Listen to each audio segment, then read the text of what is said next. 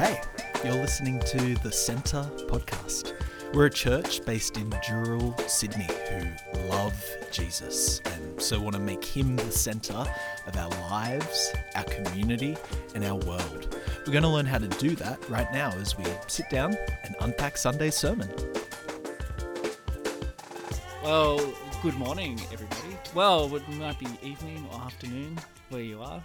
I'm Mitch, and I'm here with Murray today. How's it going? Yeah, good, mate. How are you? Yeah, I'm doing well. I'm doing well. So, Yeah. Um, Murray, oh, look, Sunday, you gave us a great insight into your life as a frugal man, but not when it comes to skincare. yeah, man, think, you uh, gotta you got you gotta live it large sometimes. Well, th- this is the thing, man. I have very dry skin. Okay. My my dad has like incredibly bad eczema. He literally would um, have eczema, but so bad as a kid that he couldn't go to school some Oh, days. really? Like his mum would be, like, yeah, you can't go to Yeah, school wow. because his skin would actually be cracked. So I didn't inherit it that bad. But if I don't look after my skin, which Mitch is the largest organ of your body, Yeah, that's true. it's true. things get thing, things go south very quickly. Things Okay. start to crack and peel and be very painful. So it is uh, th- that is the justification of my bougie skincare routine of multiple moisturizers, face oil. It's fantastic. You really you should try it sometime, mate. Don't know what You'd you're be missing out horrified, Murray. My, my skincare routine consists of if I have some dry skin on my face, I might get the, the baby stuff that Rachel uses for Marcus and Yeah. put it on my. That's Yeah. about it. I mean, look, I, I've I've also used the uh, yeah the Sudocrem before on the particularly bad Oh, Sudocrem's eczema. amazing. It's it's zinc, magic. It's, it's just zinc cream It is, yeah, essentially. yeah. It's, it's amazing. So yeah, no, look, I um I. I- have no shame in my skin, my skincare. I need it. My body's a temple. I know. I know that verse is out of context right now. You know, priest priest took after looked after the temple and the tabernacle. They, they anointed that with oil. So I got to anoint my body with oil. Yeah, no, man. That's good. Uh, but you did segue really well from your skincare routine into the um, the oils that the priests use. And Yeah. So yeah, do you want to unpack that a little bit more? Like, Yeah. I found what you were talking about just super fascinating. like Oh. The types of oils that were Yeah. used for the priests. No, thanks, man. I mean, look, I should credit where credit's due. Um, the Bible Project did an amazing series, I think even just earlier this year, on anointing. So there's, I think, a seven. So that was that was a Bible project So, because it was a different voice. Um, oh, so that was, yeah, they've, they've gotten a, I don't know, African American woman to Okay. get in there and do some stuff. I assumed it was um, someone different. I was like, yeah. oh, there's like a different. Yeah. Bible No, no, they've now. gotten they've gotten an exterior animation company and Okay. gotten somebody else to do the voice over stuff other than Tim Mackie Okay. and Jon Collins. So it feels like it's not Bible Project. Yeah, But it is Bible okay, Project. Yeah, yeah, yeah. But um no, so on top of that video, which Mm. is awesome, they um a lot of the time when they do theme videos do like a whole podcast series. So there's seven episodes on anointing, tracing the theme all the way from Genesis to, you know, essentially Jesus. Mm. Um and yeah, that was really insightful when they were talking about you know in Exodus that recipe that they used. And I think that that's one thing that time and again I'm really struck by in um, sort of the Moses narrative as the Israelites are wandering through the wilderness. Um, we know that the Egyptians supposedly gave them lots of gold and stuff for their journey. Um, so they, they did have, you know, some beautiful treasures and, and wealth with them. Um, but despite that, you know, I mean, they're, they're worrying about food on a daily basis. They're worrying about water. They're worrying about, you know, on the Maslow's hierarchy of need, um, rich, fragrant oil and um, beautiful, ornate priestly clothes and, um, you know, beautiful um, paraphernalia in the tabernacle of different menorah, essentially, and even, you know, the curtains and all of this seems very superfluous.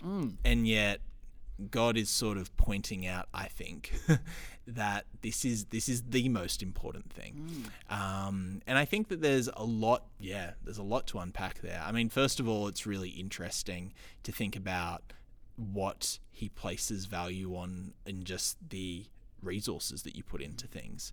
Um, and then on top of that, the ornate beauty and the almost abundant beauty and um, yeah, just just the the real lavish nature that he wants us to, or wants the uh, Israelites at least in that moment to put into the anointing oil, into everything that they're making for him.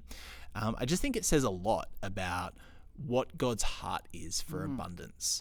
Yeah, I think it speaks to a lot into beauty Mm. because oil represented obviously like beauty. I think Esther they describe that whole process of the the ladies getting prepared for queenhood, if that's a word. Yeah, yeah, yeah, yeah, yeah. for Xerxes, yeah, they're like oil was a huge part of it. There's a Yeah. yeah, it's interesting. I, I probably one of the things as Western Christians we're a bit guilty of is not appreciating beauty or seeing it as disconnected from our faith and Yeah. I think of like Genesis and Eden. There's Yeah. certainly a lot of beauty there, Yeah. and definitely. the Exodus journey is the tabernacle's meant to represent a portable Eden. So it Mm. makes sense that there's a sense of abundance and anointing and oil and Yeah. yeah, all tied in beauty around that. Well, well, again, I think it comes back a little bit to what I mentioned about us being overreactive to, I think, not just a secular culture that, you know, overvalues beauty in its own way, but also as Protestants, probably being overreactive to, let's be real, like the Catholic Church, um, that, you know, it's tricky. It's tricky. I, I, I feel a lot of tension. There are a lot of people who visit the Vatican and go to St. Peter's Basilica and are just disgusted, really, by the amount of wealth um, that this establishment has. So it's tricky. Like, I, I see that point of view and I understand how when there's so much poverty and and you know really simple you know problems that can be fixed you know by essentially money just feeding people and, and very simple healthcare um, to people who are living in impoverished countries um, it, can be very jarring to walk into, you know, let's just go for, Yeah, you yeah. know, the, the tall poppy, yeah. you know, the Vatican, and see just this crazy amount of wealth in there. Mm. And yet, I, th- I think we need to find a balance. Mm. And I, I think that the answer isn't to swing so far the other way that we are rejecting beauty, that we are almost intentionally always adopting an aesthetic of frugality, of, you know, an ascetic sort of pulled back, um, cannot enjoy anything. I think that um, very interestingly, um, Jesus' other anointing ceremony, which is more pointing towards his death, um, the the sinful woman or Mary, depending on which of the Gospels you're reading. Um, the disciples are really condemning and, and the Pharisees, if you know, in the ones where it's Simon the Pharisee, Yeah. not Simon the leper, but you know, this idea there is this condemnation of Mm. this woman's act of pouring out this alabaster jar of perfume over Jesus.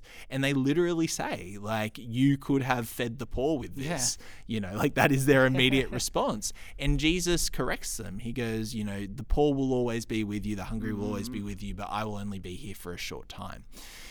So there is tension in that, that it was a really special moment of, again, another type of anointing with Jesus. But yeah, I don't know. I think we've got to find that tension better of leaning into that lavish beauty um, in ways which honor God and point us towards His majesty and His beauty.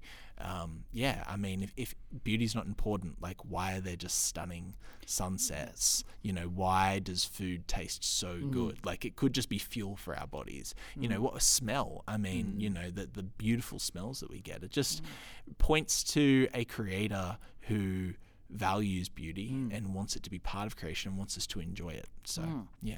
Well, and it's a tension that you identified with David Mm. when um when Samuel is presented with Jesse's sons. Um, Elibabad is tall, kind of like a Saul, like Yeah. oh, this guy's tall, he's the oldest, surely. Yeah. And then it's like, nah, it's not him. And they go through all seven, and it's like, yeah, and that classic passage of you know, people look on the outside, God looks at the heart, and Yeah. we're told David is actually. I love the King James translation. He was ruddy. Was like, Yeah. what does ruddy mean? I mean, look, there's a whole. something, Well, the like Hebrew is Adamoni, Yeah, which looks like people, uh, some people are like, is that a take back to Adam? This idea Yeah. that he's being pointed out as a new Adam, because the only other person in the Old Testament who's ruddy is Esau, Oh, yeah. who's definitely seen to be like an Edomite, an Yes. Adam type. So is that idea that David was ruddy, Yeah. pointing towards? I don't know. I couldn't really find enough conclusive evidence about know. it, but I find it very interesting. this idea of because the reality is in the Old Testament, when somebody's physical appearance is mentioned, it's always intentional. Yeah. So it's like, why is it mentioned that he's ruddy? And even that, you know, you, you you got to be careful of going too far down a rabbit hole Mm. because you know depending on the translation, some people think that David had red hair. Some people think he had glowing red health because he'd been out in the Mm. sun. Some people think he's this special type, which I think is probably too far of a stretch of a sort of African American or African heritage of the red bone. The sort of these, Okay, you know. so yeah, there's there's yeah. a bunch of different like sort of I would almost say mm. conspiracies out there, but I find it striking that he's described as being ruddy and Esau is described as being ruddy, Yeah. and that word in the Hebrew does have an etymological link back to Adam, Yeah. Adam, the first man. Mm. It's very interesting. Yes, and it's we'll- interesting that the NIV's translated it. He's glowing in health and had fine appearance and handsome features. It's sort mm-hmm. of like Yeah. yeah, a bit like a Rachel. Like Rachel mm. is Mm. described as being very, very beautiful, and Leah isn't. And so there's a Yeah. and Joseph too. He's described as quite handsome. So Mm. a bit like what you said on Sunday, which I think was helpful, is the Bible doesn't condemn beauty. No. there's key characters, and Esther's no one who are very beautiful or Mm. very handsome, Yeah, and that's actually almost part of God's blessing upon them. for sure. Yeah.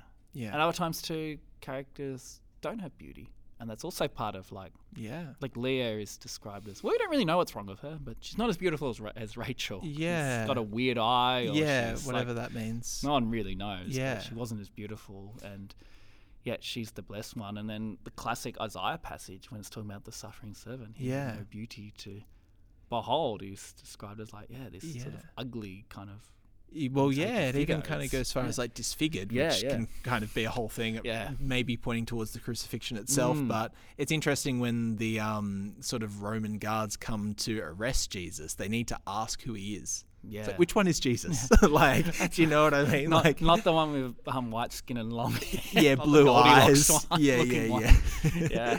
Uh, I, I don't know if I told you a story, but um, uh, as a previous church I was talking about what Jesus looked like, and I googled like, and the person I showed it to, she was just shattered. She's like, "You've just destroyed Jesus for me." I'm like, "Well, he Oh. doesn't have blue hair, long hair, like." I mean, I hope he doesn't have blue hair. Yeah, blonde hair, blue eyes. yeah, white skin. Like that was her image of Jesus. And I said, no, I just, you know, you can do, you can Google like what Jesus probably looked like and just have a typical Middle Eastern man. And she was just, it literally just broke her worldview. She just couldn't handle it. I was Yeah. like, I just don't know. Yeah, I what I'd done to her, but yeah, Yeah. it's just interesting how we have this perception of what yeah. Jesus looks like. Yeah.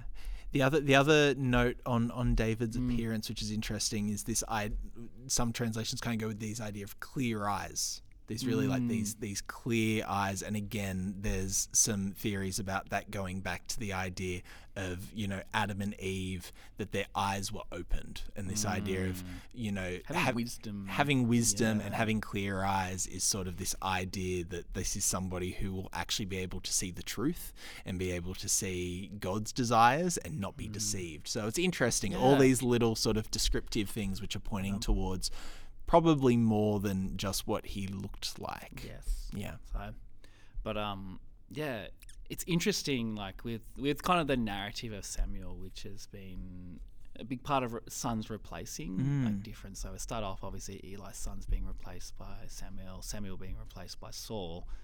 Now we come to David replacing Saul, and it's interesting. Like in verse thirteen, we're told when the oil is poured on David, the Spirit comes upon David Mm.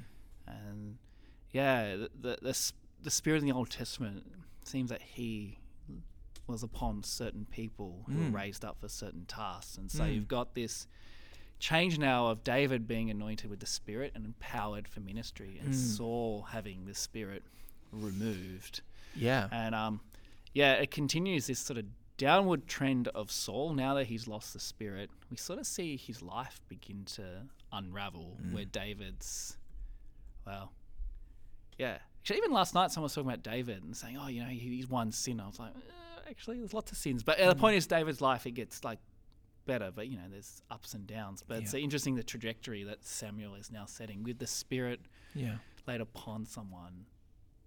Life goes better as a whole. Yeah. without the Spirit, life sort of crashes and burns. And it's interesting because obviously we've spoken about the judges. They have Mm. these the spirit rush upon them, maybe for a moment or for a season. And there's an interesting mm, sort of you know detail in verse thirteen that the spirit of the Lord came upon David from that day on.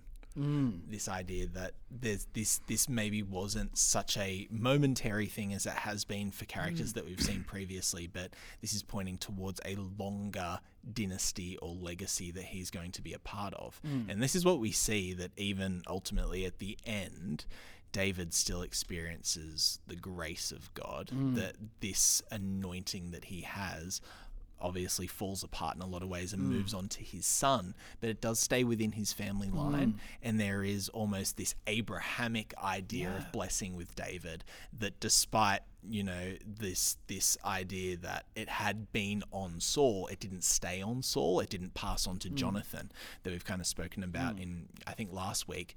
Like Jonathan seems like in a lot of ways a pretty good candidate to come up as the next king of Israel.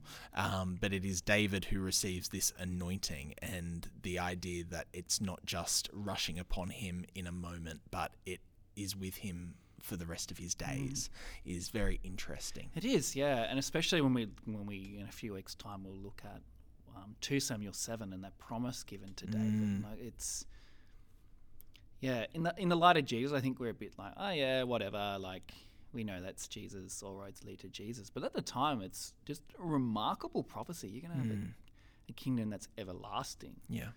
Um, and from like I guess a biblical theological perspective, the Bible's kind of hinted at different people have tried to build eternal dynasties. Uh, you've got obviously the Tower of Babel. Yeah.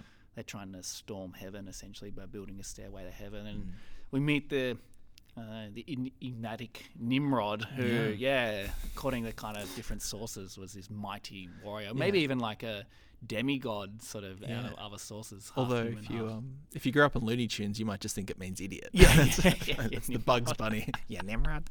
yeah, but yeah, But he's yeah, actually this this mighty of- warrior. Yeah. Yeah, and then you've got Abraham, who's this sort of humble, barren. Well, he's not barren, but you know, has a barren wife and no sons, and they build a name Hmm. because that's like yeah, Abraham's just like ancestor Shem, which Yeah. means name, and so now you've got yeah, David, who's an unusual king. Mm.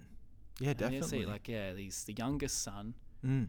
Yeah, and I think yeah, I spoke we've spoken about this on a podcast, but yeah, like the youngest had no social status really. Yeah. It's a bit like the royal family now. Like Charles is king because he was firstborn, Yeah. wasn't his brothers. And And then which one's the older? William. It's William, isn't it? Yeah, I always forget William and Harry. Anyway, Um. Yeah. yeah, William. William's. Oh, I'm, I'm, you can tell I like know my yeah. royal family Yeah. stuff. I mean, well. look, you're, you're asking the wrong guy. But it is But yeah, interesting that even once Charles has kids, his brothers, I'm going to say Andrew, Yeah, I don't yeah, know. yeah, Doesn't really matter. You get the yeah, idea. yeah. His brothers get pushed further down Yeah. the line. His sisters get pushed further yeah, down the line. This idea that there is so much, and obviously the English monarch is still running off that old Mm-hmm. Yeah, system.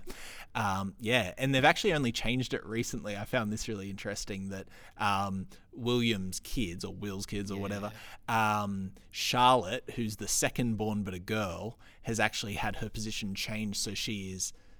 Um, her younger brothers wouldn't su- succeed her, if that makes sense. Yeah. So they've like made a, a new change Okay. that girls have equal claim to the throne Yeah. um, because of birth order, not gender. Yep. So even then, like even with all of that sort of levels of the way that people get pushed down and moved Mm. around, by the time you get to like the seventh son, You, like, you got no chance. And so that's where David sits, and it really ties in with the, the I guess the big picture of Scripture, which is God seems to raise up the younger Yeah. son, uh, Yeah. and yeah, like obviously Jesus is Mary's firstborn, but Hmm. we get the idea he's yeah a king who's very very different to what we expect. And Mm. yeah, I think we talk about a lot like Jesus, you know, being different king and servant-hearted and but if we actually really, really reflect upon that and the people God chooses, it really should shape how we view life Yeah. and what God values. really and that's good. what I see out of 1 Samuel 16 is just, yeah, people look at the outside, but God looks at Mm. the heart. And yeah, that's still key today Yeah. is our yeah, leaders aren't the ones that are tall. I said, feel a bit, feel a bit like it's you know heightest in Samuel being a tall person myself. But yeah, this idea of it's not tall, it's not like the most handsome, it's the heart. And Yeah. yeah, we see that with David. He's compared to his brothers. He Mm. has the heart, and yeah, that's who God calls, and it just Yeah. completely flips the script. Well, yeah, David's exaltation in this moment is just again echoing the ha- Hannah song from the very Yeah. beginning. that Mm. the you know high will be humbled and the lowly will be exalted, and then we sort of yes see see that happen you know time and time again throughout the Samuel narrative. I think that like one thing which is really striking in all of this is that we're really like we're, we're up to like chapter 16 now and this is like the first moment really that David is like on the scene. This is the first time yeah. we see him. Like we're quite far. We're pretty much halfway Mm. uh, into one Samuel, kind of a quarter of a way into the book of Samuel. Um, and I think that again that points to because I think a lot of us can fall into the trap of thinking, oh, one and two Samuel, that's about King David. It's like, yeah, it is, um, but it's actually more accurately about the rise and fall of Saul and then the rise and fall of David. It, It's about the rise and fall of kings. Um, that's more accurately what it's about. David definitely ends up being the hero of the story for the most part, but that's really that arc, that double arc that's happening simultaneously in sa- some ways. Um, at the moment that Saul starts to have his fall, David starts to have his rise, which is really, really fascinating. I think that, you know, we are just as guilty today as Christians of looking at the wrong things. It may no longer be uh, military skill. Um, I think it is interesting. I, I heard this statistic that apparently in the history of the United States, there has only ever been one president um, nom- nominated and, and winning the election um, who was shorter than his opponent. Fascinating. Interesting. Yeah. That's really fascinating. But this idea that um, I think we've spoken about before, the rise and fall of Mars Hill. Mm. And what I really loved about that podcast was, um, look, they did drag it on a bit when I think they realized it was a cash cow. But anyway, the first few episodes are really, really great. But one thing I really liked about the first episode was the question was, well, whose fault is this? Mm. We sort of had this pastor of a megachurch who ended up abusing his power, really, um, and yeah, cr- creating a lot of pain and, and damage within that church and within a lot of people's lives. Um, but they sort of say at the s- at the end of the first podcast that it's a bit like Murder on the Orient Express, which is we're trying to figure out whose fault was it? Was it Driscoll's fault? Was it this senior leader's fault? Was it this person's fault? Um, but yeah, for our you know sort of murder mystery fans out there, Murder on the Orient Express is we all did it. Everyone sort of is guilty of it because we are part still of a Christian of a Western Christian culture that does look for leaders who are charismatic, who are eloquent, who are erudite, who are, you know, just able to communicate the gospel powerfully and see lots of people come to Christ. Um, but that's not the vision that we should be holding on to because very quickly that leader, that senior pastor, that preacher, that communicator becomes a mini god to us. Yeah, it's so true. Yesterday, um, I did um, part of a senior pastor's um, like training program called the Glass House, and we looked at um, values and planning, and we went to Georges River Life Church. And so the idea is we go to like churches and get in chat to the senior pastors and like get their experience of what they learned in ministry. And yeah, Scott Morrison, who's there, such a humble dude. I know Another Scott Morrison. I know, Yeah, ScoMo super humble. Like he's built up like Georges River Life Church. is like a pretty healthy church. It's got their equivalent of care and concern, like is pumping, and he's just super like, oh yeah, I still don't know what I'm doing. I've been doing this for 23 years. That's like, yeah, that's the type of person you want. And he's like, yeah, I make lots of mistakes. I keep making mistakes. God's grace, really. I was like, that's, and he just said something which really resonated with me. He goes, ah, just because you're senior pastor doesn't mean you're Superman. He goes, be vulnerable like like let people see you have emotions. Don't be like mm. yeah unemotional, unavailable. And I was Yeah. like, yeah, that's what. I know, like I see someone like him, like yeah, that's what you want from a leader. Someone who's yeah. Like he's a very handsome man for someone who's pushing fifty, Yeah, but yeah, yeah, yeah. like on the outwardly, like you know, not like super charismatic, not Mm. your type of like mega pastors you'd see. Someone who's humble, who's like, yep, Yeah. we just do this. Yeah. just stumbling along in some ways. And Yeah.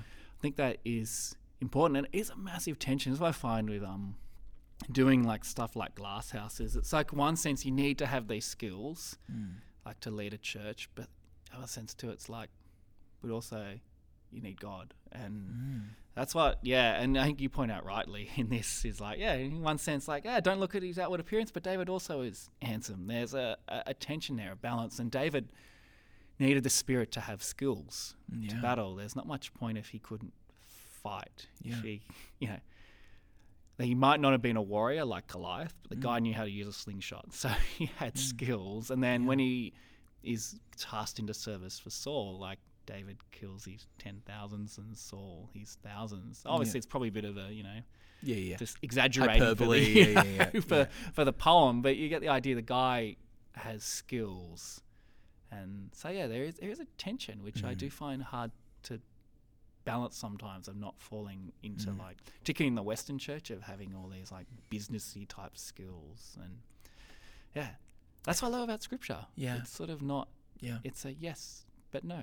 Maybe it's yeah, it's a it's a balance, it's a Yeah. tension, it's a so Well, I think there's something like really, really profound there as well. In one, um, when we sort of elevate this idea of perfection and doing it ourselves and seeing a certain person um, as the answer, um, we can actually take that pressure on ourselves and suddenly be afraid of making a mistake. Yeah. And I think a lot of the time, like, you know, wisely and, and, and hmm. still with a heart for the Lord, not recklessly, but I think God wants us to take risks. Like, hmm. I think God wants us to step outside of our comfort hmm. zone and, you know, still relying on Him and, you know, not, not being completely reckless with finances or resources or people. um, but yeah, like, take a risk, do something new. Like, you know, I, I think that this is part of the vision that, you know, behold, I'm doing a new thing. Um, well, yeah, that we, we are called into that invitation as well. And I think the other thing is, in reality, like, you know, nobody wins a battle and nobody mm-hmm. builds a church by themselves. Like, Yeah, it takes many faithful people who are part of it as well, mm. which was kind of part of the, you know, the, the big takeaway at the mm. end of, you know, my sermon that by but when David was anointed, it was an anointing that was just for him that other people could follow hmm. and sort of almost hang on to the coattails in a lot of ways of his anointing and his blessing and the power of the spirit that was on him. Hmm. Um, he was acting as this priestly king that people hmm. were really looking to. And really, it is portrayed, you know, as much as we talk about, you know, David only sinned once, like that sin with Bathsheba and Uriah, that is seen as the downfall of his, mm. you know, sort of t- reign as king. Um, it is seen as the moment where calamity falls on his mm. household and his own sons and daughters sort of start, you know, just being at war mm. and, and with each other. So, you know, there is that pressure that is put on David and the you know the good news of Jesus mm. is that anointing that he has being God you know not just a bridge from heaven to mm. earth but heaven come down to mm. earth he then allows that to all of us so that we are all equally empowered. And it actually I think should take some pressure off the leaders. Where it's like well hold on we, we all are empowered by the spirit. We are all priestly kings and queens and we are all able to do this work uh, empowered by the spirit. We all have authority. We all have wisdom. We all have discernment. I think that structures of leadership are still really helpful because God loves order. And we see that in the very beginning of creation. Um, but it's a it- it's a different paradigm to what we see with David, and I think that's just so empowering for us as a church. You know that that there is, as I said, no fairy dust on us. Like everyone has full access to that spirit. Mm. And that was what was really powerful when you finished the service with everyone anointing each other. Mm. There's a very powerful gesture and, and like a living parable of Mm. what the Holy Spirit has done Mm. for us. And uh, what's cool, before we finish, I have to talk about like the next part when Yeah. David's anointed because it's just so fascinating how. Because in Samuel, every time a leader's raised up, there's sort of a victory. Mm. So, like Samuel's victory in 1 Samuel, where he's praying, like Saul's victory for Nahash, and David's victory over Goliath. But before that, he has like a sort of, I don't know, a, a spiritual victory. I want to call That's it. a great and- way to put it. yeah, because obviously with the spirit on David, the spirit departs from Saul, and mm-hmm. there's a bit of debate about what this evil spirit is mm. or harmful spirit. It's not that long. Did you, you want to read it yeah, out? Read read out it. the says passage. here, so this is from 1 Samuel 16, 14. It says, Now the Spirit of the Lord had departed from Saul, and an evil spirit from the Lord tormented him. Saul's attendants said to him, See, an evil spirit from God is tormenting you. Let our Lord command his servants here to search for someone who can play the lyre. He will play when the evil spirit from God comes on you, and you will feel better. So Saul said to his attendants, Find someone who plays well and bring him to me. One of the servants answered, I have seen a son of Jesse of Bethlehem who knows how to play the lyre. He's a brave man and a warrior. He speaks well and is a fine looking man. The Again. Lord is with him. and Saul sent messages to Jesse and said, Send me your son David, who is with your sheep. So Jesse took a donkey, yada, yada, yada. And David went to Saul. And Saul came, David came to Saul, entered his service, and Saul liked him very much. And David became one of his armor bearers. And Saul sent word to Jesse, saying, Allow David to remain in my service, for I am pleased with him. Whenever the Spirit from God came on Saul, David would take up his lyre and play. Then relief would come to Saul, and he would feel better, and the evil spirit would leave him. Yeah. So it's a, so in terms of that, like, oh, there's so much happening. There's so much there. Yeah. So in terms of that whole son replacing, so Samuel moves in with Eli and becomes like a adopted son of Eli, basically.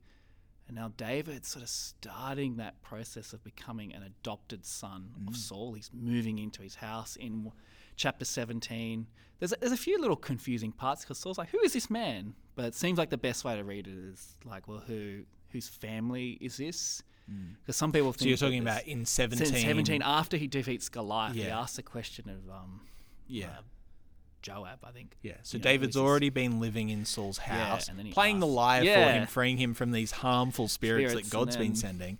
And then suddenly in the Like, next chapter, he's like, "Who is this guy?" yeah, you're like, dude, I remember I sat by your bedside and played the Yeah, lyre. So, Like, they, so some commentators think, oh, like ah, it's because the Bible's all stuffed up, and anyway, and but some people say, oh, he's just asking who is his father to know Yes. he's tax exempt. So, but what's yeah interesting here, and David acts as like a prototype of Jesus, and I firmly believe this is like an evil spirit, a demonic spirit. Some people argue, oh, God couldn't do that; it's just a bad mood. And we know in Mm. bad one mood. yeah, yeah. Like I've literally listened to a guy. Saul was said, a little grumpy, and God David just played let the him have a bad mood. and then he felt good. I think because like their theology can't accept that. And in 1 Kings 22, we meet the prophet Micaiah, and Micaiah, he prophesies against um, King Ahab. And hmm. Ahab's prophecy saying, "Go to war, go to war." And Micaiah's like, "Nah, actually, I saw the heavenly realm. This is 1 Kings 22, and yeah, a deceiving spirit comes up and says, "Oh yeah, I'll be a deceiving spirit in the mouths of prophets." So Ahab will go to war and be hmm. killed. It's a bizarre passage. So there's a hmm. bit of precedent here of God using evil spirits for His purposes, and so, and in my mind, it makes sense that the Holy Spirit has left Saul. An evil spirit now comes upon him, and the irony is, is the man who's replaced him is the one who is the only one who can bring comfort to him, and mm. so yeah, there's um like obviously the Old Testament's super violent. We've got you know David slaughtering people left, right, and mm. center. But Jesus also is a warrior, mm. just a spiritual warrior, and so yeah, some people have noticed this connection between what David does here, playing the harp, and the evil spirit removing what Jesus will do with mm. evil spirits, and so mm. Jesus is a warrior type figure mm. but just of a spiritual mm-hmm. nature. And we, as his followers, are warriors, but we fight with the gospel of peace, not with literal swords and guns. So, yeah, yeah, it, and so in a sense, almost like David's sort of first victory. Yeah. It's showing that as the anointed one, he can overcome evil. And if we go back to mm. Genesis 3, it's a bit like the serpent, like he'll crush the head of the mm. serpent, which is, mm. well, David literally cuts off the head of the scaly warrior Goliath. And so here we're sort of getting these little hints about, yeah, that the, well, is this is this the Genesis three? Is this the seed of the woman that's going to hmm. crush the head of the serpent? Because I, hmm. I see that as like the kind of framework of how we're meant to read the Old Yeah, yeah, yeah. Testament. Is like, well, who is this seed of the woman? We trace yeah. yeah, that's what the Bible does. Traces who the seed is, which hmm. ultimately leads to Jesus. So, Yeah. yeah, there's a lot there, and yeah, just just fitting in with that theme of what we said earlier of the proud being brought low, the lowly being raised and how we've got this sort of replacement son Mm. theology going on. But yeah, th- there is. Yeah, there's a lot of trickiness to that. Like, I Mm. can see why some people are really uncomfortable with the idea of God allowing an evil spirit to torment Well, yeah. Saul. And I mean, just just a little insight. I mean, you can literally like Google search one Samuel sixteen fourteen interlinear, and there's Yeah. a great little website called BibleHub.com that Yeah. literally, you know, you can read every single Bible passage in the yeah, yeah. Bible. And yeah, what I'm looking at right here is essentially the Hebrew word in English, the actual Hebrew word, and then the English word, if that makes sense. So um, this like distressing spirit that um, I think this would be the King James version that it's referring to, um, Ra. You can then click on that word and it shows you every other time it pops up in the Bible in the Old Testament. And yeah, like time and time again, you can just see that it's translated like to evil, wild, bad, like harmful. Like I think harmful is probably the the tamest Yeah. sort of thing that I'm seeing here. Um, but yeah, like evil is the primary translation of that word of, of Ra. Um, and so yeah, I think that's kind of the idea. I don't think it's mm. just a, a bad mood that Yeah. Saul was in. He feels better after a bit of music. Yeah, I mean that's a, that's a whole sermon in itself around is, yeah, yeah. what what God allows us to mm. suffer and to endure. And so this will become, and this sort of sets up what will happen after David defeats Goliath, because as as Saul's kind of mental state mm. starts to deteriorate, doesn't matter when David starts playing Saul, starts to escalate. So first David's able to calm him with music, Mm. then afterwards it's like the music doesn't calm him, he keeps trying to kill him. Not mm. once but twice, which is mm. just bizarre in my mind. I'm like, what did David do? He just threw the spear and was like, oh, that's a bit odd. just gonna keep playing. yeah, yeah. Just rock on, David. rock on. don't let- don't let one heckler get you down, mate. The show must go on. um, yeah, and what what's also ties in with this replacement son sort of theology is we have to go back to Genesis and like, or actually we'll go back to Judges first. Like Benjamin as a tribe is nearly wiped out in Judges, mm. and they're yeah, it's quite full on this civil war. And I think it's interesting that God gives them a king from a tribe that's known mm. in Judges for being not very good. Mm. and now mm. the true son of Israel, like Judah, is in charge because David's from the tribe of Judah, and so that even ties in with Genesis when, because Jacob or Israel's favorite wife was Rachel, and mm. Rachel only had two sons, Joseph and Benjamin. Mm. Like, mm. and Benjamin just means son of my right hand. And when Joseph is in Egypt, Benjamin becomes sort of the favored son, and Yeah. then when in Egypt, Benjamin's kind of treated like a bit of a royal figure. Yeah. And interestingly enough, Judah's the one who gives up his life. He goes, "Oh, you know, take me instead. Don't let this." And then Jacob, when he gives his blessings over his son, it's actually Judah who will become the king. Mm. So it's mm. tying in there now. The king, the kingship is now in the rightful tribe. Mm. It's gone to Judah, and the repla- like he's replacing the the son of my right hand is now Judah. So just so much intertwined with scripture, so much typology. Absolutely. there. and that's what I love about scripture is that it, you have to read it all as one kind of big puzzle piece, and each obviously each story has its own purpose, but it ties in with a bigger picture, and it's important to sort of reflect on, on the past and into the future how it points to mm. Jesus. So- Yeah, I mean, I, th- I think even again, this story is so striking that you know, in a in a world of military might and battles, and we've spoken about before that you know, military battles, you know, fights mm. weren't just seen as man versus man mm. in the Old Testament context. It was seen as their God versus our God. So war was seen in its own way as a spiritual thing as Yeah. well. Um, but yeah, of, of all the ways in which David can, you know, in, in, in his first act as an anointed one, newly anointed one, um, show his spiritual power is through music, is through playing a lyre. And I think once again, just mm. the way that God uses beauty, even in this mm. moment, in a, in a powerfully spiritual way, and the mm. sort of spiritual authority that music is seen to have. And I mean, you know, as many of us know, King David goes on to write pretty much half the Psalm book. Um, so we see him also not only as an anointed king, not only as an anointed priest, but as an anointed artist and musician. And that seen to have, you know, great power and great significance in his sort of, you know, kinghood, I guess. Um, and yeah, just, just another reminder of this importance for us, you know, suddenly jump forward into you know, 21st century um, that music is actually really important to God as well. You know, that beauty, music, splendor, all of these things not just bring glory to God, but have spiritual significance. Um, so, yeah, I'm just sort of constantly encouraged as I, you know, go through Samuel and Kings when you see the ornate beauty and majesty that's put into this, you know, gold temple that's built by Solomon. God wants beauty and mm. the spiritual power that's tied into that. Mm. It's really striking. Mm. So, yeah. Well, look, I think I think we did it, man. We I, did. I think we got through it. We um, we're having a, a little uh, break this week from um, Samuel this Sunday. What's uh, what's going on? We got a special guest. We do have a special guest. We have. Oh my goodness, I've had a mind blank of what his name is. Oh, this, uh, a, f- a friend from a Open friend from Open Doors. uh, Joel. That's Joel, it. Joel. So to complete my. Sorry, Joel, if you're listening. I remember Jordan, but Joel, and Jordan and Joel. So Joel from Open Doors is coming out. Love and, it.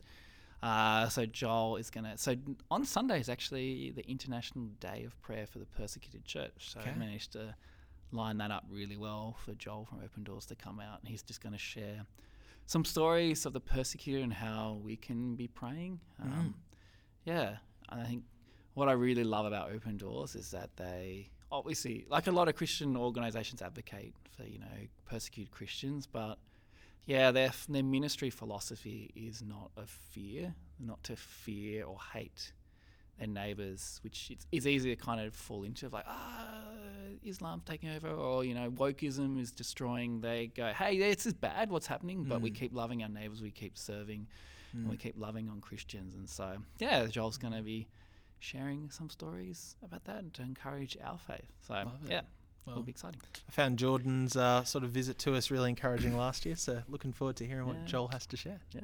Yeah, no Yeah. Well, thank you, Maury. Thanks for the chat, All man. right, we'll see everyone. Bye. Thanks so much for joining us. Don't forget to rate and subscribe to help others discover this channel. Check out the description if you want to find out more or get in touch with us at the Centre Dural. But in the meantime, praying for God's hand over you as you continue to step into everything Jesus has in store for your life. Be blessed.